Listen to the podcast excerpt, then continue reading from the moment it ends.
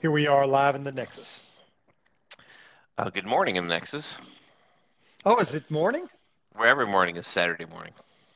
Every morning is Saturday morning. I don't even know what to say to that. I'm so just pumped for this particular discussion that I don't really even know what to say about it. I think underwriting insurance has always been a passion of yours. It has it has been a passion of mine to take a look at somebody's situation and say, you know what, we're just not going to cover that. I'm afraid you'll have to go elsewhere. Why don't you why don't you see who Fancy Feast has their insurance with? Maybe they'll cover you. Yeah, this is a risk. Then the Fancy Feast only often lists the first 15 seconds, then makes a snap judgment. So I'm not try to throw them off here. Yeah. Well, you know, so are we ready to like go just straight into tonight's topic of classic chess blunders of the 1960s? Well, I think that's the way beef, beef stroganoff got its start. Uh, was a chef blunder. Oh, we're just uh, we're going riff for riff tonight. I think this is good. This this is going to shape up to be a fine podcast. Yes, I'm really thinking about the different grains of sandpaper and what's most appropriate to use with mahogany. First off, we know that cherry is the best wood. because it comes from Cherry Road. That's exactly right. Well, I'm the winner tonight in the Nexus. So, Wink, if you'll tell him what he's won. Nah, I wasn't ready for that one. Okay, sorry. Well, you know, Well, could if only it's get- Wink, if it's Wink Martindale, it's definitely a Buick Skylark. well, uh, that, that, that there's a good possibility of that. Values of upwards of four thousand nine hundred dollars. I love when you see the value of a car. If you watch an old Price is Right, or especially uh, Let's Make a Deal, where, where the car was the car was always an Opel. it's like Yeah. two thousand dollars. Yeah. Oh, it's great. Those those prices were great. And speaking of times in our life where there were great prices, what do you say we what do you say we climb into the time machine tonight and go back to those thrilling days of yesteryear when we were able to watch cartoons with a little more uh, frequency? For hours and hours and hours on end. Yes. Yes. Of course, we're talking about the delightful time of Saturday morning cartoons, the 1970s and 1980s. Yes. Yes. And now, will we have any spillover at all into the 1990s, or do you think it just shuts down? Is is it is not even worth discussing? I don't know that I can name any. I think the Smurfs ended in 90. Where did uh, the Ninja Turtles? Did they go into the 90s? I don't think they're on Saturday mornings. In fact, Well, they weren't. true. Just That's true. Yeah. Okay. jumping ahead there. Okay. Well, I'm just yeah, I'm trying to establish the parameters. You know, one of the things that we like to do here in the Nexus is establish the parameters. Well, so the Smurfs TV series uh, was from 81 to 89, which for our listeners out there, that roughly covers, for us, ages 8 to 16. Wow. Is quite, it's quite a long period of time. That's an epic run for a cartoon. It really is. I mean, there's a lot of strength in that. A lot to be said for that. Speaking of So- which, do do, how old do you guess Papa Smurf would be? One In billion. in, in that's it's a great guess, um, and not hasty at all, and totally taking things seriously. Uh, How actually- old do I? I mean, do you? Is there an answer for this? There is an you answer. Yes, there's an answer. How old do I think Papa Smurf is? Okay, so here's the question. I don't know that I'm versed in the aging of Smurfs. Do they age like dog years kind of ages, or is it human years? You're really showing your ignorance tonight. Well, it's, I mean, it is what it is. I, I I haven't watched a Smurf episode since probably that season four or five. I Yeah. feel like you're, I feel like you're playing a Rothmich right now. Well, that's, I mean, I guess that the, everything's now just deteriorated. I don't know that we can continue this conversation. and for those who don't know what pulling Rothmich is, it would be uh, the equivalent of uh, parking a car behind McDonald's, jumping out without warning to your passengers, taking out a golf club, and banging it against a flagpole until the American flag fell down into into your hands and you tried to run off with it. That's pulling a Rothmich. That's very specific. It is. Really I feel is. like there's I feel like there's a shared experience there that I'm just missing out on. So, yeah, so okay, so I'm gonna need some explanation. So Papa Smurf is 500 years old. How's that? 500, 543 years old. 543 years old. I'm Yes. ass- I'm assuming you will tell me exactly what season and episode that that was revealed. Uh, I think it's just general knowledge that most of us know that.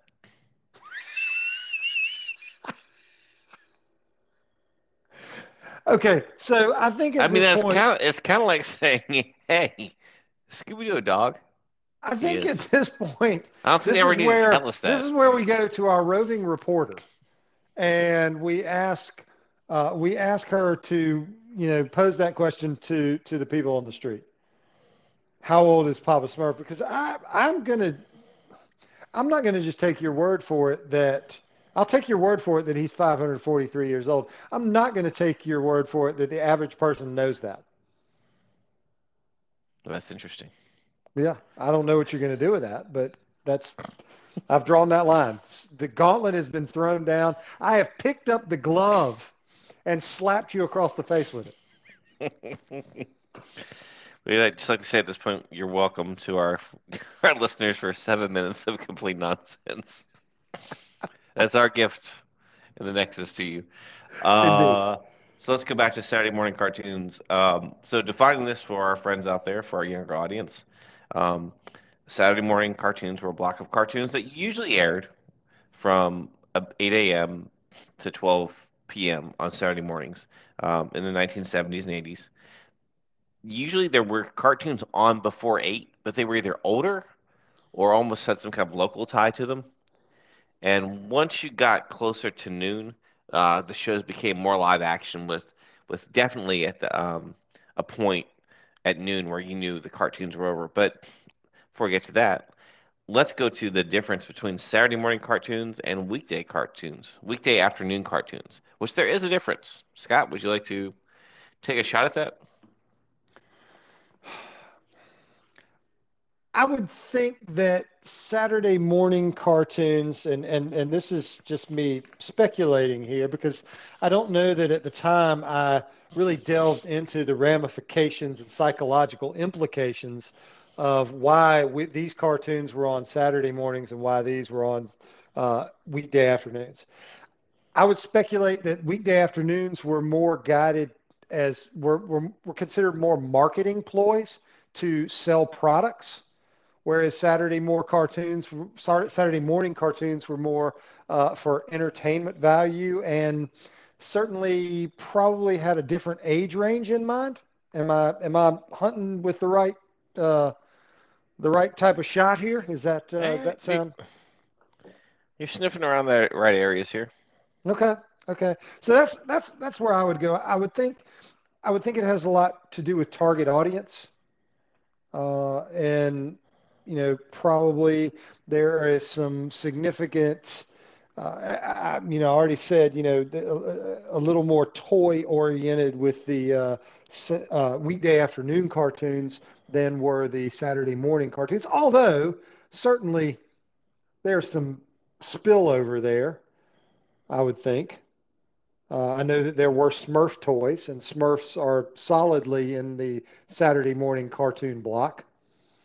Uh, but you know, I also know that uh, I think back, and this, you know, this may be, and maybe I'm misremembering here, but I think back to like um, uh, when you when when you go into the early '70s and maybe even the late '60s with shows like uh, H.R. Pufnstuf and Sigmund the Sea Monster and the Bugaloos, which are all live action shows, but they also didn't have any kind of uh, associated toy. So I don't know. I may be I may be way off base here. So how about you enlighten us? All right, so this is I'll just go from what what I what I remember. So first, the big difference was Saturday morning cartoons aired on major networks such as NBC, ABC, and CBS.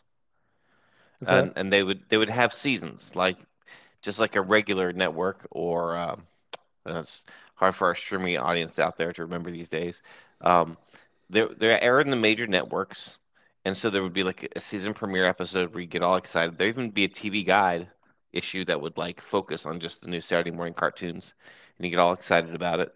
Um, Saturday morning cartoons aired on networks, while afternoon cartoons usually aired on UHF channels, which would be like a local channel, like channel 17, 29, channel 57, channel 48. Uh, usually, afternoon cartoons ran from a, much smaller time frame, usually from 3 to 5 in the afternoon, which specifically targeted time you got home. Now, when we were younger, I would say probably up to about the 83 ish range.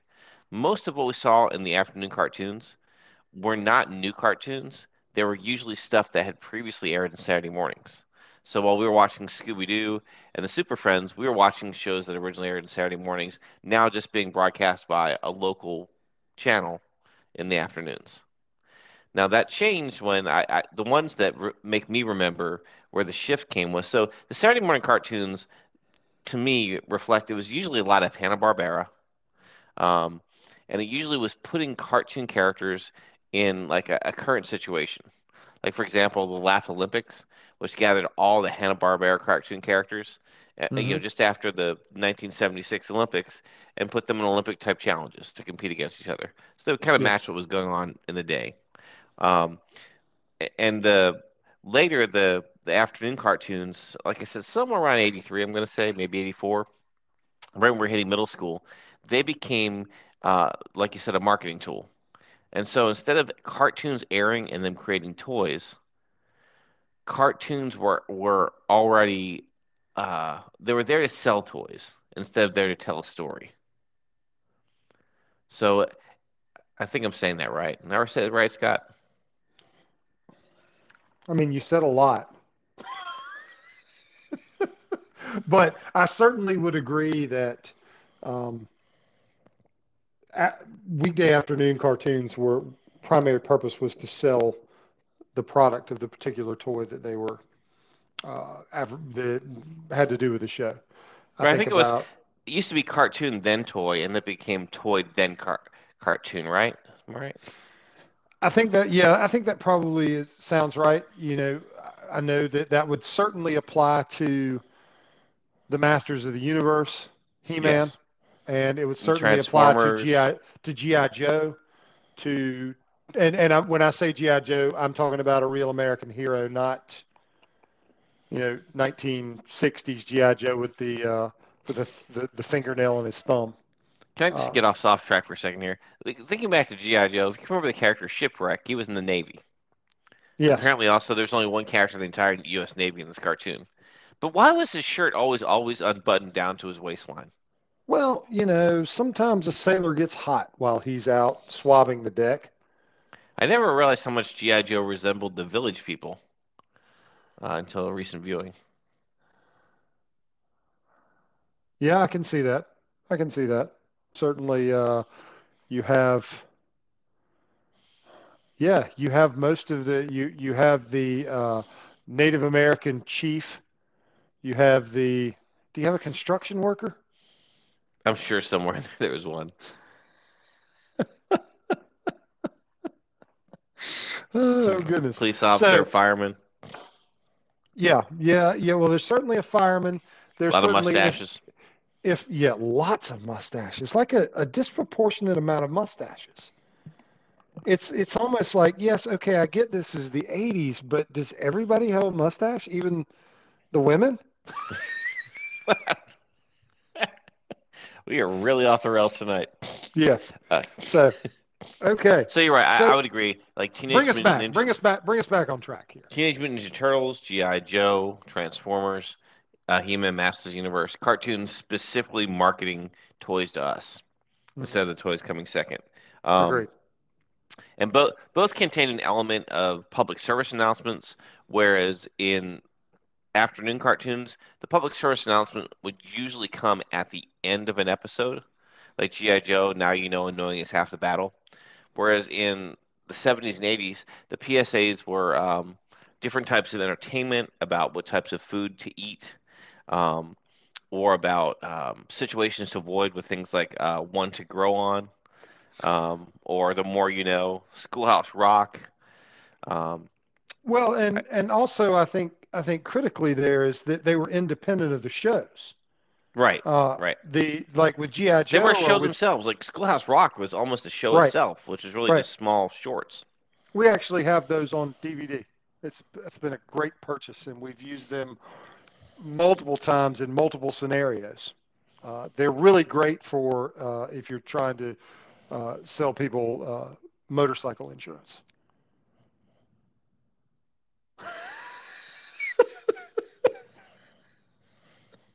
So the laugh track seems to not be working right now. Oh well, that's a shame. That's a shame. So yes, uh, and and I can still remember, Stephen, that some of those uh, public service announcements were better than the shows I was watching in the first place. Yeah, agreed. Uh, so I mean, certainly Schoolhouse Rock, which you've already mentioned, is is outstanding, and and I would encourage our listeners if they The have never itself. Yeah, if, yeah, and, and maybe that's that's something to think about. But if if you have not watched any of the Schoolhouse Rock, that is quite available uh, on YouTube. But they're also they sell like the entire you know package. I don't know. Do people still buy DVDs anymore or Blu-rays? I- or I don't think like so. that? Okay. Well, I imagine it's available for download. On So- beta. Yes. Oh, a good Betamax player would be would be good for that. So, yeah, I think that. But I just I have so many uh, just good memories of uh, different public service announcements, and some of them just seem so random. Like I remember one was called "Don't Drown Your Food," and it was about overusing like condiments, which is just an outstanding topic. Outstanding. And then there were a lot of commercials, I feel like, that had a little public service announcement feeling. Do you remember the cavity creeps? Yes, the there were. That was the where the Crest Cavity Patrol came from. Yes. And they had all of Which- those. Homer Simpson fell for someone using a Crest Cavity Control badge once on the episode of The Simpsons Oh, of course as he real did. police. Of course he did. That's out. That, that's outstanding. So Oh, Homer. I find it interesting. I'm, I'm- you know, I'm doing research. Uh, I'm looking at something that defines Saturday morning cartoons as something that started in the '60s, which totally agree. Uh, and most of that was just like reruns, right, of things, classic cartoons like the Flintstones, Jeffersons, Jonny Sure. Quest. Uh, I don't agree with some of the research I've done where it says that the peak ran into the 2000s. I really think, uh, even though we were, you know, we were out of the house in the college 90s, I, I don't recall um, any significant Saturday morning programs.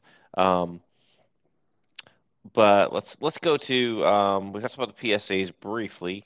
Um, one to let's go, let's to remember one to grow on, and the more you know, where like a star from an NBC show like Michael J. Fox Sure. would warn you about a situation.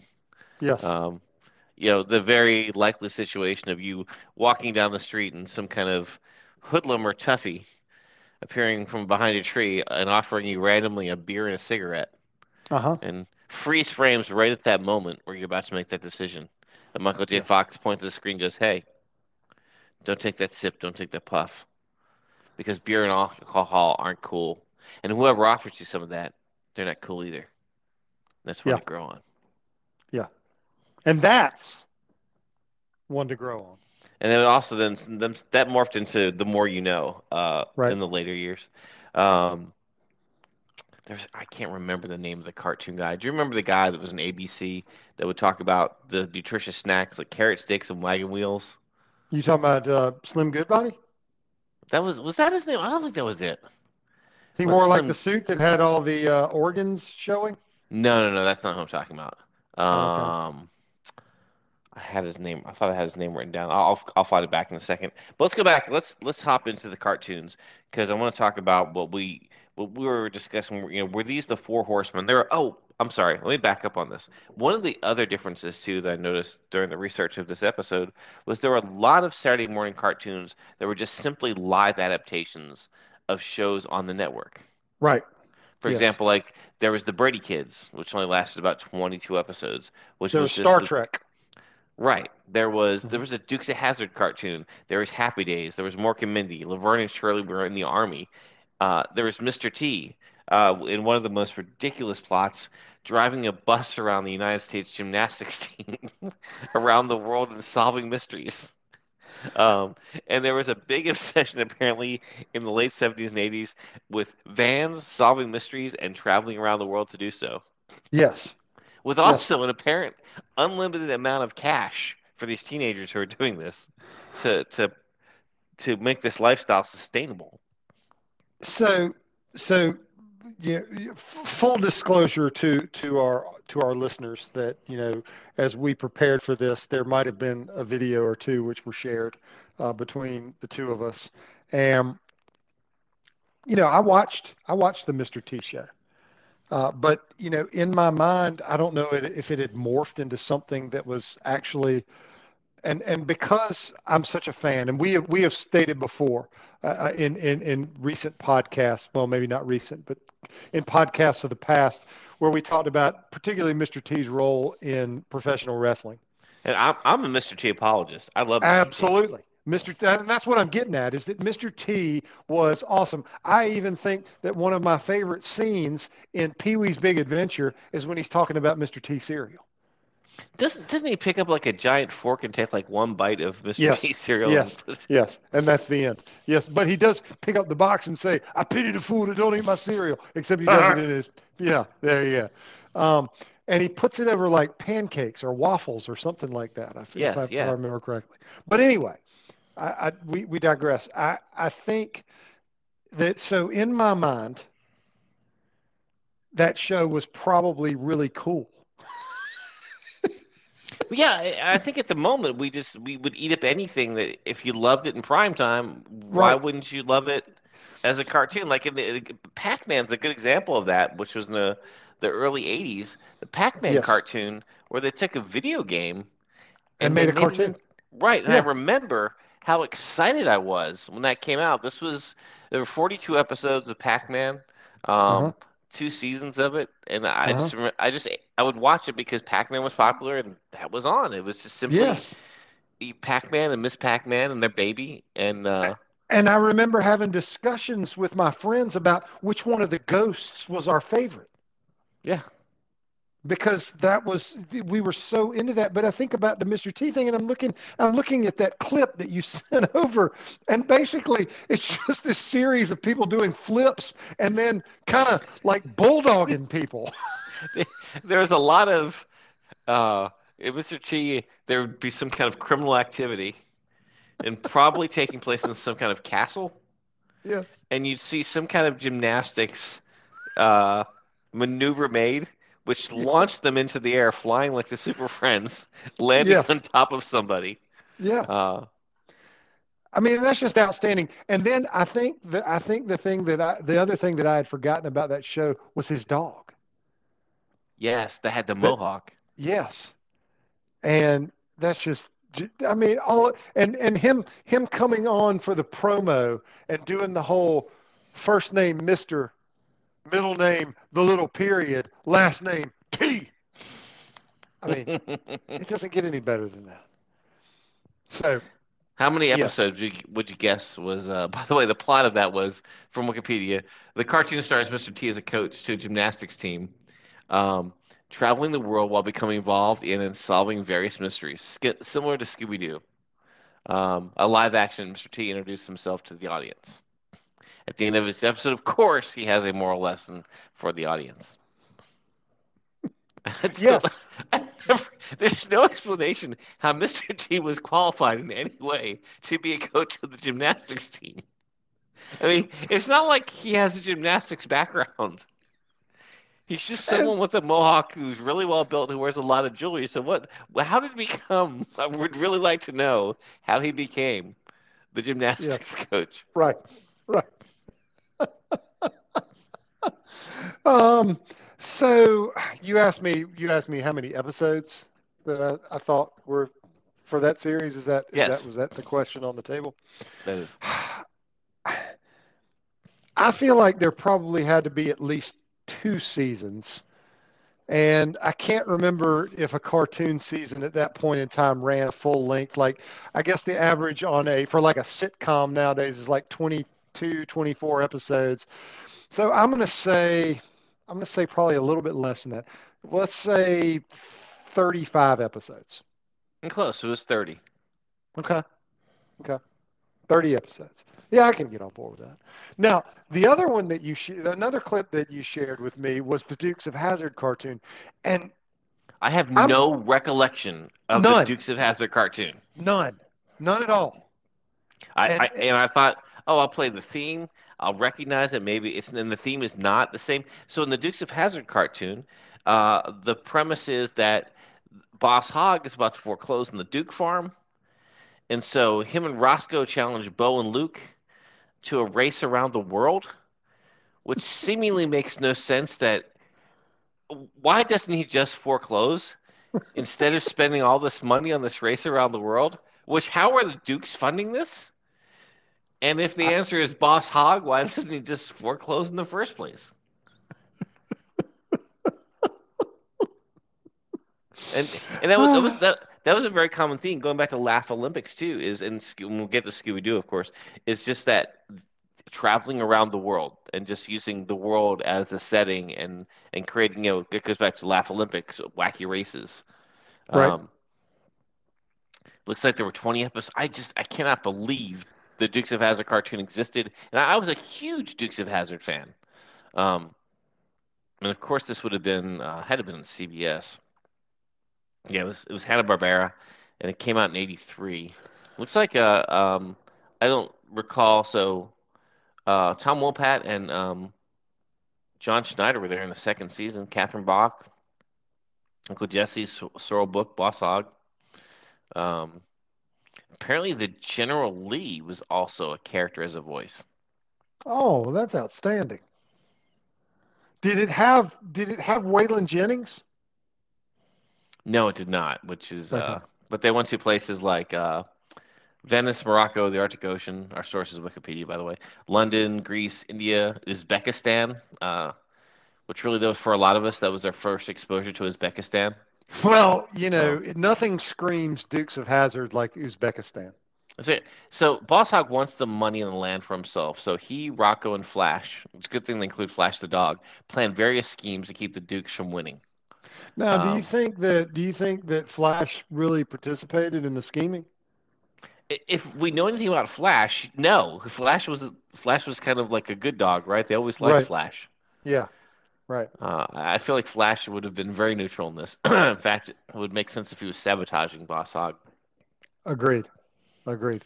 So Um, yeah, but I have I have no recollection. And and here's the thing, I was a Dukes of Hazzard fan. The show, Yeah, the live action show. Oh, and and yeah, I mean, Dukes of Hazzard was a massive show from '79 probably to about '85. Yeah. Um, we all watched it. We all had the toys. We loved it. We called each other Bo and Luke Duke at recess. Yes. Um, you know, you didn't want to be assigned the role of Uncle Jesse at recess. Right. No. Maybe Coo- No. Cooter was kind of cool. Yeah. Definitely didn't want to be Daisy. Um, No. No. but yeah, I, I no, not even. But I do remember the Brady Kids, um, which had 22 episodes, which I thought would have had more. Now this even gets wilder. So in this one, the Brady Kids. So it starts off, uh, and this would have been on the 70s, where the Dukes of Hazzard was on. I think I said in '83. Um, the Brady Kids was on from 72 to 73. So this is actually one that started in Saturday mornings, hmm but um, I remember watching it in the afternoons, um, you know, before they transitioned to, to marketing. Um, so it starts off as a live action version of the Brady song. Halfway through, they turn into cartoons, and this is where it gets wild. So it takes place in the Brady's backyard in the treehouse, and there are two pandas named Ping and Pong that are their pets, which this seems very culturally inappropriate. Um, and there's also a bird named Merlin um, that is also like a magical bird that is involved with this. Well, that just sounds delightful. I'm I'm sold. Sign me up. Now, you would have had. I mean, you said 73. 72 to 73. So okay, so was so you're watching it in syndication or more watching syndication, but it did start as a Saturday morning cartoon. okay. Do you remember Okay. the Brady Kids? No, I, I have no memory of this. None at all. And there was um, the original. Um, they were the original kids' voices too, so they weren't like um, they weren't replaced with other actors. And that was that was pretty cool. Well, that's cool. Yeah. I Okay. didn't. Marlin was like a magical bird. So there's pandas named Ping and Pong. They had a dog named Mop Top, inexplicably not Tiger. And there's, I think there's there are a couple characters who are like some local, you know, local toughs.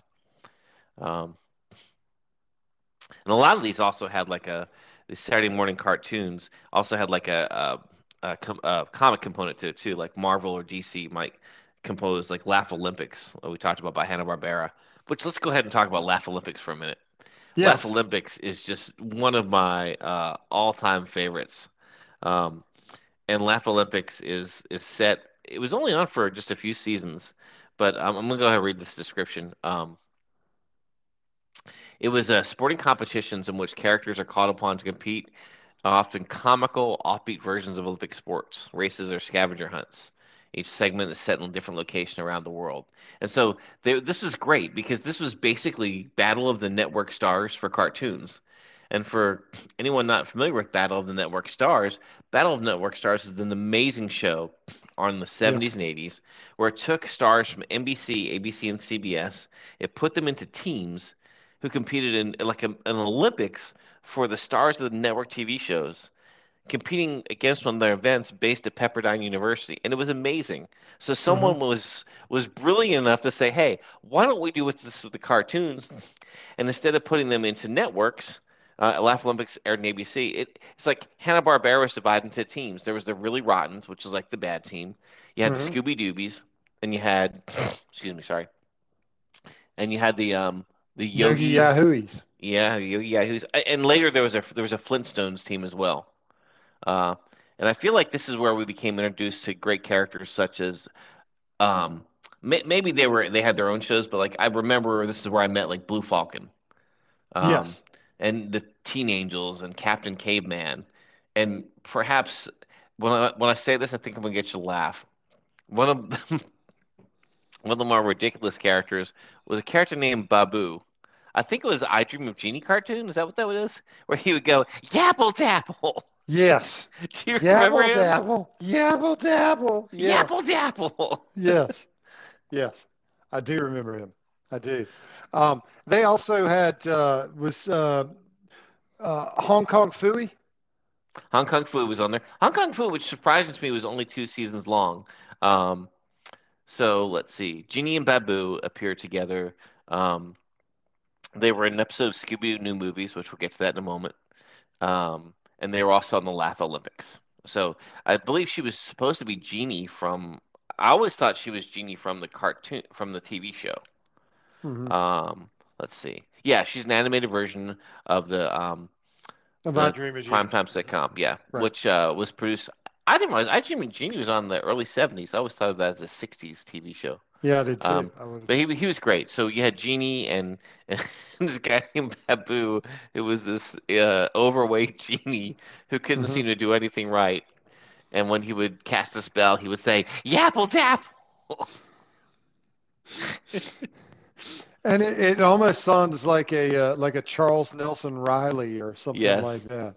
Yeah, that's fantastic. But I always I thought the, the there were just so many characters in. I mean, just listen. This is in one cartoon. So most of the really rottens were actually created for, uh, for the show. Um, Right. And the rottens were also neighbors of the Flintstones. They were like kind of a creepy family that lived next door.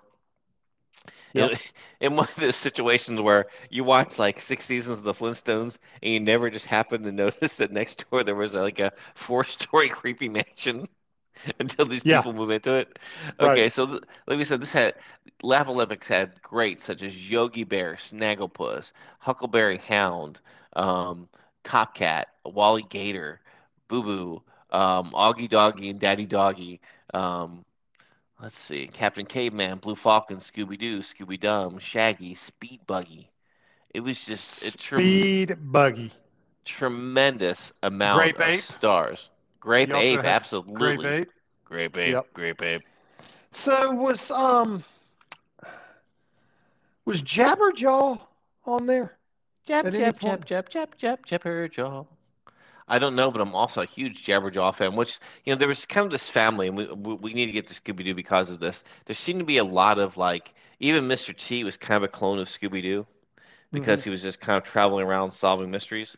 And so offshoots of Scooby Doo would have been things like Speed Buggy, whereas you know you replace Scooby Doo with a car.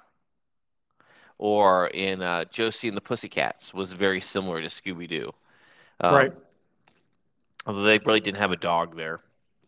And then we had Jabberjaw also, and a lot of those had also uh, a, a connection where there were there's some kind of band that was playing music. Right. Yep. Yep. Yeah. I'm trying to look So up almost here. almost like a, a rock and roll connection, or at least a pop and roll commit connection. yeah. Yeah. So I'm trying to see. Do you remember Snooper? I don't remember him from the. There's a lot of characters. So the the Yogis were like from the Huckleberry Hound show, um, Pixie and Dixie, yep. Yeah. Mr. Jinx. The Really Rottens had, uh, you know, if I say Really Rottens, who's the one character that comes to mind? Uh, Muttley.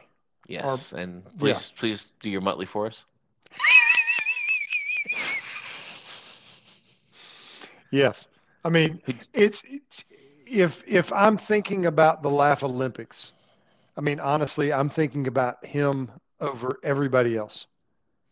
That's that, that- that's that's who comes to mind. Two two episodes, uh, two seasons of 24 brilliant episodes of two good guy teams versus the Really Rottens. Uh, often their hijinks spoiled by the the host Snagglepuss. Just some some brilliant cartoons, some great voices in there, such as um, Don Messick is in there, who we know as the voice as Boo Boo, Ranger Smith, Scooby Doo, Muttley. And then we have people in there like Frank Welker, who is Jabberjaw, which talk about. Uh, He was Dynamite. Uh, Mel Blanc, who was in there. Uh, Captain Caveman, Speed Buggy, Barney Rubble. So I mean, there's so many. It's like a who Alan Reed, who is Fred Flintstone. Uh, Casey Kasem was in there Shaggy Rogers. Um, just a magnificent collection of voices. I don't know that I realized that Mel Blanc was Captain Caveman. I don't think any. He wasn't. He, he was Bugs Bunny, wasn't he? Yes. Yeah. Yeah. So Uh, and, what talent? And a guy named Daws Butler, who was the voice of many car. I mean, basically, he was everything else Hanna Barbera, from Yogi Bear, Augie Doggie, Huckleberry Hound, Quick Draw McGraw, Wild Gator, Snagglepuss, Mr. Jinx, Dixie, Honey Wolf, Super Snooper, Blabbermouth, Scooby Dum, and da- Dastardly Dalton. Would would you say that Mel Blanc is to cartoon voices what Jim Henson and Frank Oz are to Muppet puppet voices? Yeah, I, I think I put I'd put Don Messick in. Uh, Don Messick definitely is up there too. Yeah, but Mel Yeah. Blanc very very important. Yeah. Yeah. Okay. So Okay. let's talk now about Scooby Doo,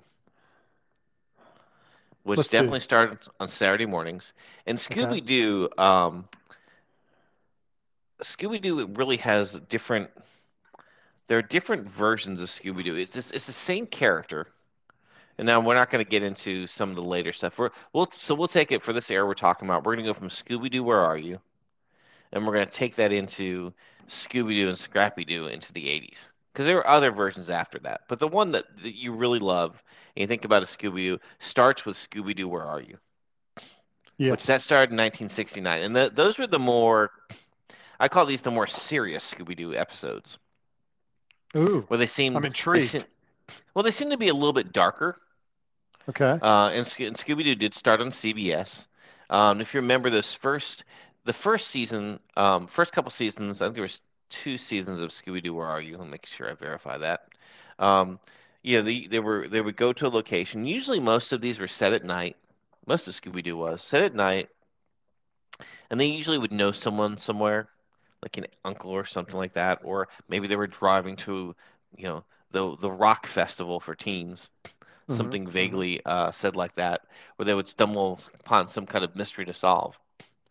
Um, Scooby Doo in these episodes is silly, but I think I think you don't get classic Scooby Doo. He's there and doing funny things, but it's not until later se- seasons that he really starts to ham it up, where he really finds where he's only he's playing to you, uh, hmm instead of just kind of doing some silly stuff. Uh, also in the in the Scooby Doo Where Are You series, Scooby Doo or sorry, the, there was usually an, a musical component too, where they were running from uh, a ghost, or some type of music was playing that was not quite the Beatles, but it sounded an awful lot like it. Yes, yes. I love the the running scenes were often the best parts. Yeah, I remember a Uh, specific one called Seven Days a Week, and that was the Caveman episode. Uh, and I can remember that song. So as opposed to eight days a week, Was that what it was? Eight days a week? Eight days? eight, eight days a week was the Beatles song. Yeah. Um, But there was one called Seven Days a Week. And of course, you know, we, we won't get into this because now it's cliche, but there's always, you know, a villain named Mask at the end. And of course, they say, if it weren't for you meddling kids then made you mutt. right. But I never, I never understood how the, the, you know, the mask was like gigantic. And they take it off and it's this tiny head. And you're like, how were they moving the mouth and all that stuff? Yeah. Yeah. So Well, again, Go ahead. Go ahead. Keep going. Well, I was going Um, to say, so the the, the, the, the, the, the the catchwords are also something that I think about with this, like where Velma would always say jinkies, there's and Zoinks, zoinks. Yes. And so, so Oh. did Fred, so Velma said jinkies, Shaggy said zoinks, Scooby, obviously, I'll leave that one to you. But did Fred or Daphne have a Fred catchword? usually said profanity that was beeped out. Um, and Daphne said a lot of passive aggressive things in Portuguese that you really had to turn up the volume to hear. Okay, yeah, I, that makes good sense. I'm, I'm, I'm, uh, I'm convinced that that's absolutely correct, and that's the way it went down. So as we go through this, from 69 to 76, that's the Scooby Doo Where Are You years. Um, Right. And like I said, that's the that's the, the, the core gang, Scooby, Velma, Daphne, Shag Scoob, going through different locations. Um, and you hear, you know, you, like we talked about, we'd hear those songs. Apparently, they were recorded by someone named Austin Roberts. Again, our source is Wikipedia. Thank you, Wikipedia. Um, and but then I think so. Then it starts to change. It starts to shift to me to be much more comical. So then, like around seven in '72, you get the new Scooby Doo movies. That's where they would like run into somebody famous. Uh, which my favorite is, look, it's Don Knotts. Run, Ruts. Uh, where they would meet like the Harlem Globetrotters, Josie and Josie and the Pussycats, and Speed Buggy. They they had episodes of Batman and Robin. Um, yes.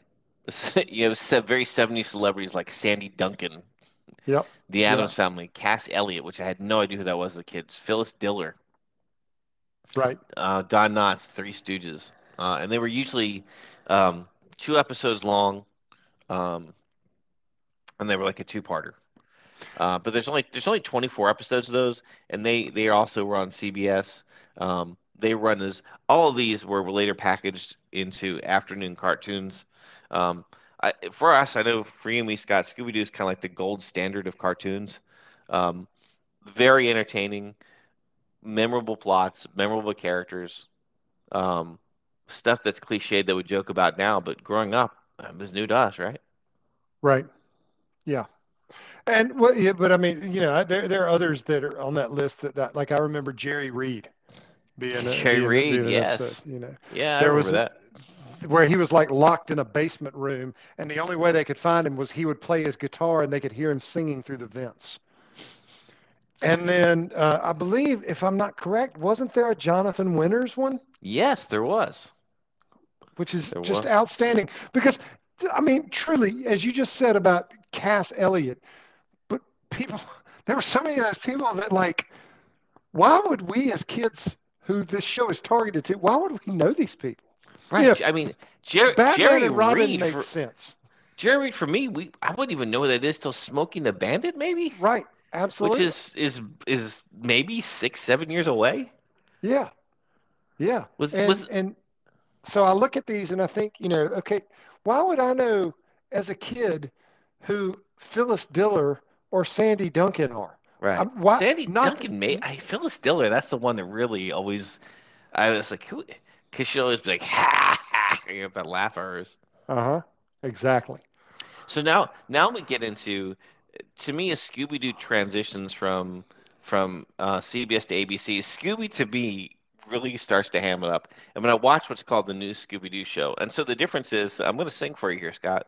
You know, the first Scooby Doo, where are you? Was uh, Scooby Dooby Doo, where are you? That we all know, right? Yes. But for me, the episodes I remember were He's got it all together for a brand new show. Scooby Doo is here and away we go. Well, Scooby Doo is haunted by a spooky ghost. I'm not reading these, by the way. Shaggy is a doing what he does the most. Hey, come and get involved till the mystery is solved. Hang around for Scooby Doo. Those are the ones that I remember that came on um, during like 76, 77. Um, those are the ones where Scooby is really, really hamming it up. Those are the ones that have the extended scenes of like if they're being chased by some a couple of villains, you Uh-huh. know that you know they've got them sitting down in a chair, they're doing their nails, they're doing their hair, Right. uh, you know, they're dressing up in drag and doing funny things. Um, it- it's it becomes really it's gone from like almost like a serious mystery to just complete nonsense. Um, right. which I thought was really entertaining. And then that was packaged with the uh, Scooby Doo Dynamite Hour. Um, we we m- met a great one of my favorite all time side characters in Scooby Dum. Who's Scooby from? Dumb. He's like from the uh, the Okie Dokie Swamp in Georgia. Uh, Yes. uh, Scooby Scooby Dum was uh, Scooby's uh, southern cousin, um, who would every time they'd say someone say clue, he'd say clue, dum dum dum dum. And he wore a red hat and he'd pull out this microphone and he'd walk around. Um, he was he was great. I really I love Scooby Doo. He was also on the Laff-A-Lympics. Um, so then we get into like the Scooby Doo Laff-A-Lympics, um, and then as Scooby Doo apparently they felt started getting stale. I remember it's on ABC at this point. I've always associated Scooby Doo with ABC. I think that is because we were about three years old when he moved to ABC. So I just always, to me, like up until that point, maybe I'm six or maybe eight years old. I guess I'm gonna say Yeah. before the Smurfs started, it was Scooby Doo. Scooby Doo was like the main event of Saturday morning cartoons Agreed. no no matter where he was placed because and I still I still laugh today at Scooby Doo just as my I own several seasons on DVD I own some on streaming and I still laugh as loud as ever and I still love them um there's one episode where he takes off his nose where I he they say say Scoob we need you to track the scent and he literally reaches up and he takes off his nose and goes Rose what Rose and I just I love that. Memorable. So now, do you, little, little bit of a sidebar here, uh, do you have any experience with the Groovie Goolies? That sounds familiar, but I'm not sure I know what that is. Okay. Okay. Was the It was a show, it was early 70s, yeah, and it had kind of that uh, uh, Josie and the Pussycats kind of Scooby Doo kind of vibe, except it was the main characters were Drac and Frankie and Wolfie. They Oh like yeah, yeah, yeah, yeah, yeah. And they were a band, you know, and Yes. there were some yeah, they had a really cool car. Yeah. Yeah. It it almost truly, I feel like they had sort of a combination of Scooby Doo slash Hee Haw vibe. Because it was like this I can see that. variety show, but cartoons, but with a Dracula, a werewolf, and a Frankenstein. There's only And- one season of that, and it was in 1970. But I can, I can. It almost looks like, especially the Wolfman, really reminds me of like the uh, the Wolfman from the serials. We uh we watched that uh, when I was a kid, like all the episodes. I mean, I'm Which- sure which- there probably weren't but 15 episodes or Is that, something is like that you and so- Eric doing that? Are we Yes, shouting out to Eric yes, Whaley here? Yes, yes. Has Eric Whaley listened to one episode of our podcast? I don't know that he has. I don't know that he has. Eric, I'm calling you out right now. Well, I think you should. Eric, who I haven't spoken to since at least 1992 at best. I would best be known to Eric Whaley as a marginal, uh, peripheral character. Uh, anyway, Yeah. let's go back to go at Scooby Doo. Uh, so then Scooby Doo, uh, they feel like Scooby Doo is getting a little bit stale um, with the Laff-A-Lympic. He keeps getting repackaged with different things. but that worked Yes. for me. Whether it was Laff-A-Lympics or Captain Caveman, I didn't care. I was watching. Um, Yeah. And so, um, But you're you're about gets- you're about to go into the part that just offends every sensibility that I have. we're talking about Scrappy Doo. Yes. Well, and here's what I I don't hate Scrappy Doo. Um, and he came about in um, December of '79. So for us, that would be like the middle of first grade. Mhm. Um, so we would have thought back then that he was really cute. Um, and we would have, um, let's see, around the time he came in, there were there were shows on like Happy Days animated, Superman, um, Laverne and Shirley, um, those kinds of things were on cartoons. Anyway, uh, Scrappy Doo was Scooby's nephew, but but and he was he was really small. Scooby Doo was kind of like his caretaker. He was always looking to to fight. Uh, but the problem is with Scrappy Doo, and you'll probably agree with this, is that Scooby Doo making him a caretaker of somebody, he loses his ability to be that great comic character. Exactly. And that's what that's what's no good about Scooby and Scrappy Doo. Yeah. Well, that and the fact that Scrappy's annoying. He is. So there's you know, he, he he did he ever successfully like go and fight somebody and win? I don't think so. Put him up. Okay. Used to say, "Put him up, put him up." You know, Yeah. this tiny little Yeah. puppy, and and then Right. then later, you know, later in the uh, one of the Scooby Doo movies in the 2000s, it's revealed that he was never a puppy at all. Uh, yes. and he was Yes. urinating all over Daphne, Daphne in the Yeah. van.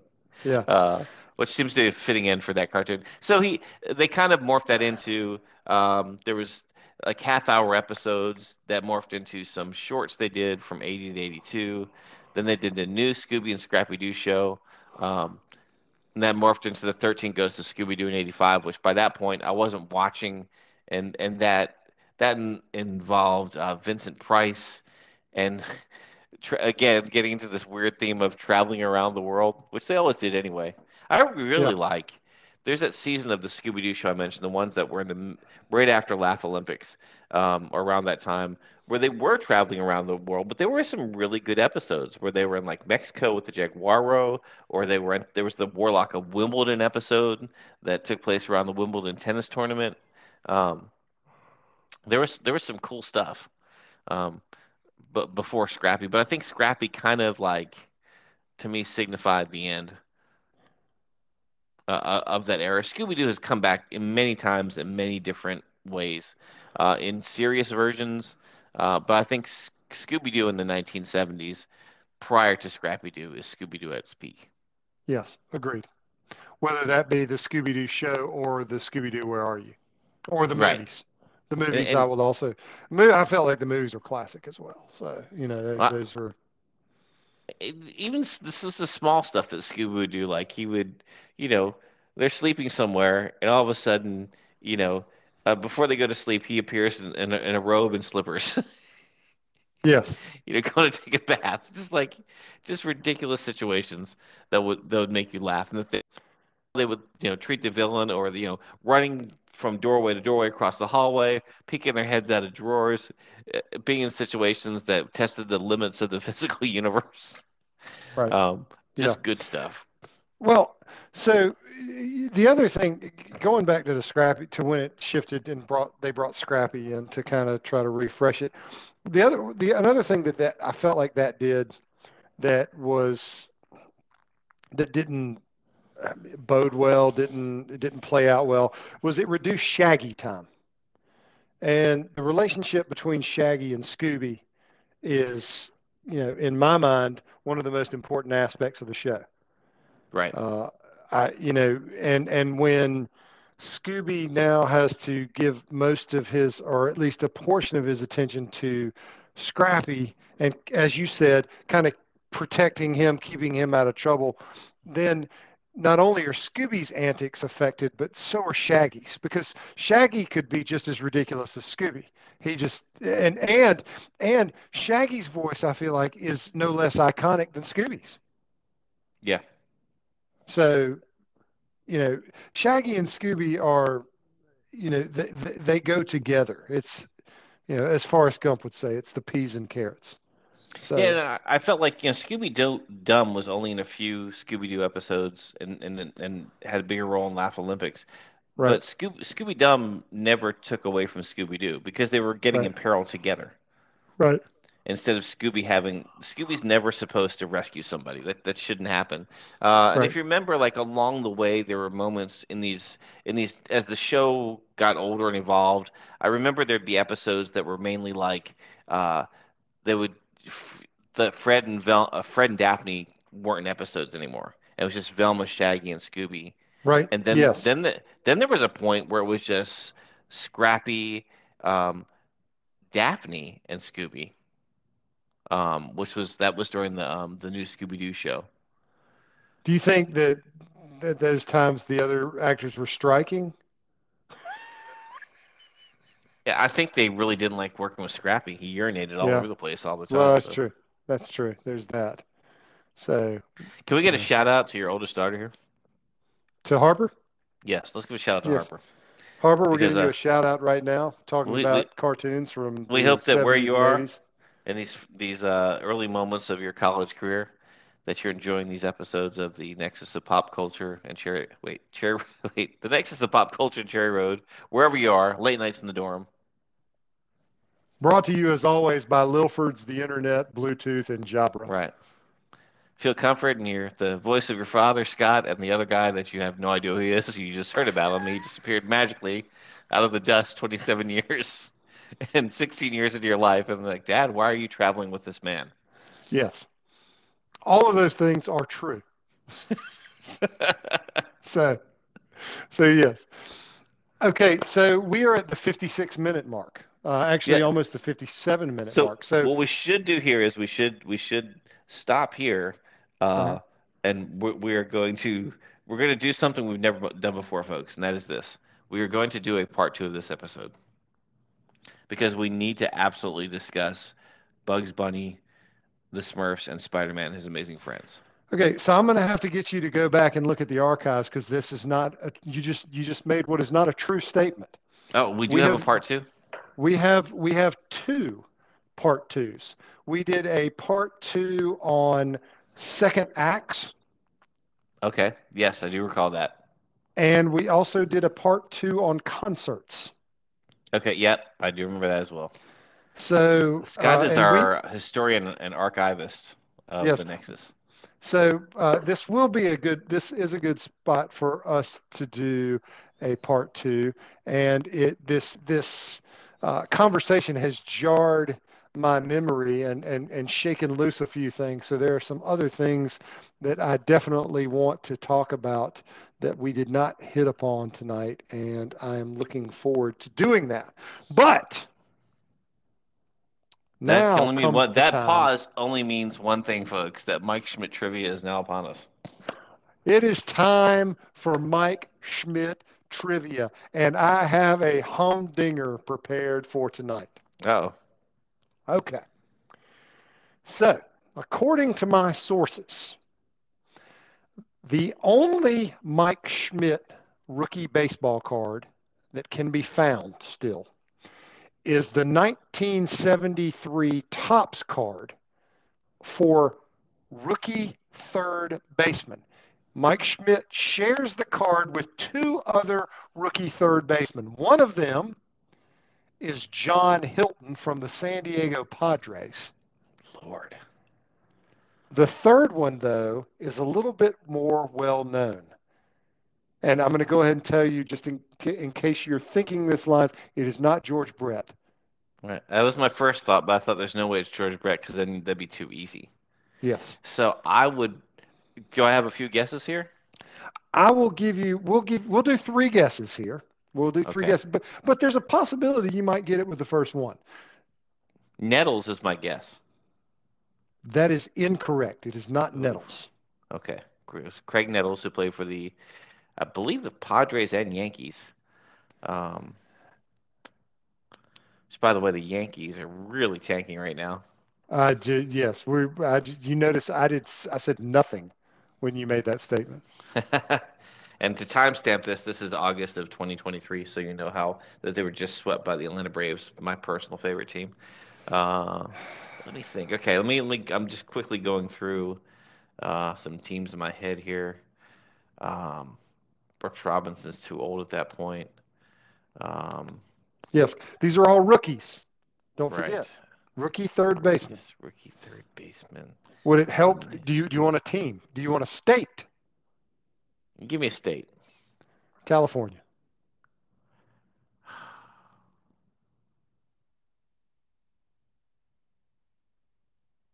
Lots of dead air here, folks. I'm going to do a little. I'm going to do a little uh, uh, uh, audio soft shoe here I, as we're can't. we're I, trying I to. can't think of a. Los Angeles Dodgers. That's what I'm thinking of. But I mean, I'm trying to think of like it's uh, Ron Cey was just like a second baseman. No. Um, Not as a he rookie, third? he was not. was he a third baseman? Third baseman, Ron Cey. That oh, is nice. I Correct answer. The Penguin. So, yes. So, uh, okay, and, and Ron Cey. Here's a question. Ron, we should do an episode on this too. Ron Cey, Dodger or Cub? oh, we should do an episode not just on Ron Cey, but on. Right. No, Yes, no, I um, meant Ron Cey, and I'm not even talking about his baseball career. I just want to deep dive into his personal life. I'm just kidding. For a moment, I thought you were being serious. oh, that was great. Uh, so uh, I'm, I say Dodger. That's just me. I think I would too. Uh, Yeah. it, it would be close. When I, I try to think of when I'm doing this to really picture, like what, what pops into my mind first. Um, and, and part of this goes, and, and I would see him in a Dodgers uniform, even though he had the good run with the Cubs. Like for me, Pete Rose is a Philly. I know that's offensive to people uh, who are not from Philadelphia, but when I think Pete Rose, I see him in a Phillies uniform. I understand that. I mean, but that's that kind of speaks to how, how you grew up. Uh, what do you see Reggie Jackson in? Reggie Jackson, I see as a Yankee. Okay. Okay. And I, I see him as a Yankee because, um, and that's not necessarily the, the correct answer. Um, I think, especially with Reggie Jackson, I think his Oakland years are so forgotten.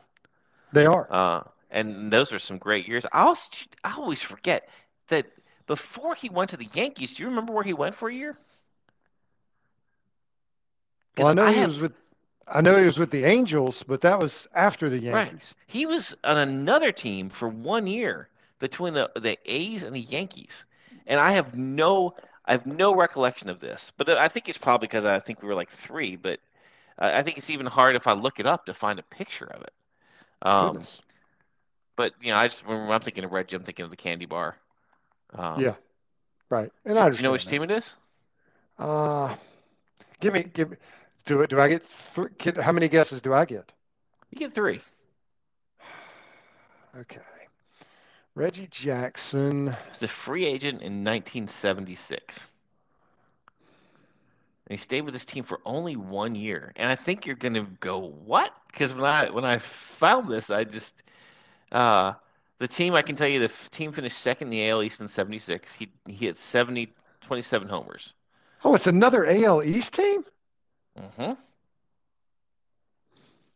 Well, it's so, not Boston. So it's for- not Boston. So I, Boston is out. I'm gonna I'm gonna eliminate the three guesses then. You get one guess. Boston. It's not Boston. Boston is out. Uh, it's not. It's Now, now remember, this is 1976, so the AL East looked different. It's not the Oh. current AL East. That's true, but because there's only East and West in that in the, at that point. There's no there's no Central, right? That's right, right? Right. Okay. I see, as I'm looking at these pictures, it's just like it doesn't it doesn't compute because this looks so wrong. So okay, so I'm I'm just I, I'm I'm gonna have to. I I still feel like okay, it's not going to be. I still I still feel like because the AL East is a lot bigger, it's not five teams, and I feel like I should still get at least two guesses. Okay, and I want to correct something I said. He was traded to this team prior to becoming a free agent. At the end of '76, he became a free agent and went to the Yankees. Okay, so can I have two guesses? I don't know. I, it's I, Scott. I'd like to. I'd like to help you out. You're a good kid. but I think I'm going to have to limit this to one. Okay, then I'm going to say. Uh, so my, here, here were my two. Th- these were the two that I was going to say, but I'm going to narrow, I'm going to say one. I believe it was either uh, it's either going to be Cleveland or Baltimore, and I'm going to go with Baltimore. That is correct. I'm telling you, when you when you look this up and you see a picture of this, it is the weird. Like it's almost like this didn't happen. How do I even search for that? Just Reggie, Reggie Jackson Orioles. It just it doesn't make sense. I, I have no recollection of that either. But you, I mean, that was. But for us, I mean, I mean, I mean, you go. What's crazy is, you know, one year later in 1977, we're four years old. I know who Reggie Jackson is, and I'm four. It's the biggest thing on the planet. Right. I mean, he's he's, yes. he's he's right there below Bruce was, Jenner he, at this point. He was the reason I became a Yankees fan. Watching him play in, in that World Series, where he was the reason I was addicted to to chocolate and Rice Krispies. Well, there you go. But look at that. Yes, I'm looking at these pictures and I'm like, no, you don't. You don't wear that cap. Yeah, it That's just it, it's wild yeah. to. Yeah, it is. The Reggie bar, by the way, was really delicious. It really was. Did I you see that? that? I don't. I, I, apparently there was no rice in it. It was it was caramel and peanuts. Oh man, I remember I remember getting those at the store. Yeah. And also, you know, Reggie is. I think I mentioned uh, for us Nexus fans. I was actually from the the town that I'm native to is in Cheltenham Township, Pennsylvania. So where I lived the first five years of my life. That's uh-huh. Reggie Jackson is from Cheltenham. So uh, for me, he's a, there's local connection there. Well, look at that. Well, also, folks. Uh, okay, here's your research. Okay. Reggie Jackson went to Cheltenham High School. What current world leader also went to Cheltenham High School? And listeners, I want you to play along too. Make leave us a comment uh, if if you uh, listen on um, on Spotify or if you listen on Cast. Leave us a comment if you know the answer to that question. Reggie Jackson went to the same high school as what? What's the name of the high school? Leader, Cheltenham. C H E T A Shelton A N H A M. Shel- Cheltenham. Yes. Which is it's literally it, it city city of uh, Philadelphia. In, well, in a, I'm gonna, in a good. I'm going to go ahead and just wreck your dream right here. Oh. It's uh, the Prime Minister of Israel, Benjamin it Netanyahu. Is. Dang it. Dang it. It is. I just I couldn't help it. I just Son of a, did you know that already? Um, I knew that he went to school here in the states, and when you said world leader instead of saying like American president, I thought, okay, it's got to be, and and and I knew it wasn't going to be an obscure world leader because why would you say that and have the audience participate? So. So I just used the powers of deduction to uh, to run that down. You're going to get a call from our marketing team after this uh, for running our Netanyahu. Uh... Oh, that's a good one. Discusses J.R. Richards. All right, now I'm getting off track. Uh, so let me tell you real quick. This will be really fun for our listeners too. So Cheltenham is just like it's just literally outside of Philadelphia. It's a suburb, you know, right. very densely populated. And there was an episode of uh, David Letterman back in the old days uh, where he's sitting there talking with Paul. He's like, Paul, he's like, we got a letter from Cheltenham, Pennsylvania. Let's go visit Cheltenham. Lovely, lovely Amish country down there, which is totally not Amish country. And right. so him and Paul are walking along some obviously fake woods that are you know just on the set. There's a sign that says "Welcome to Cheltenham," and there's an Amish guy standing there, and they're like, "Hey, an Amish guy!" And he whips out a gun. And he shoots Paul and Dave. it's just brilliant Letterman right there. Yes, no doubt. No doubt. Okay, so it's time to close out the Nexus for the evening. Yeah, shout out and thank you to the Amish. Um, Indeed. Indeed. Thank you to Reggie Jackson, Don Messick, uh, Mel Blanc, Scooby Doo, Jim Henson, pop- Frank Oz, the uh, the entire cast of the Broadway production of Glee. I'd also else? like shout out to all domestic pets. That's yes, without question. And to the armadillo, the armadillo population of the world. Yeah, I agree. Uh, you know what? I'm going to say stay the hell out of the southeast armadillos. Okay, you got enough from the southwest. Stay the hell out.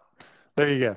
There you go. And I apologize to Harper if that language is a bit harsh there. Well, you know, I, I understood where you were going, and and we've already talked about Fancy Feast tonight, so I think we can call it an evening.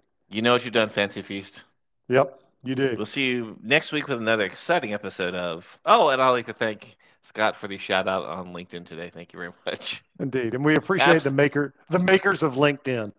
We do. We do appreciate LinkedIn. Shout out to LinkedIn. All, All right. right. We'll see you next week. Sounds great. Good night. Good night.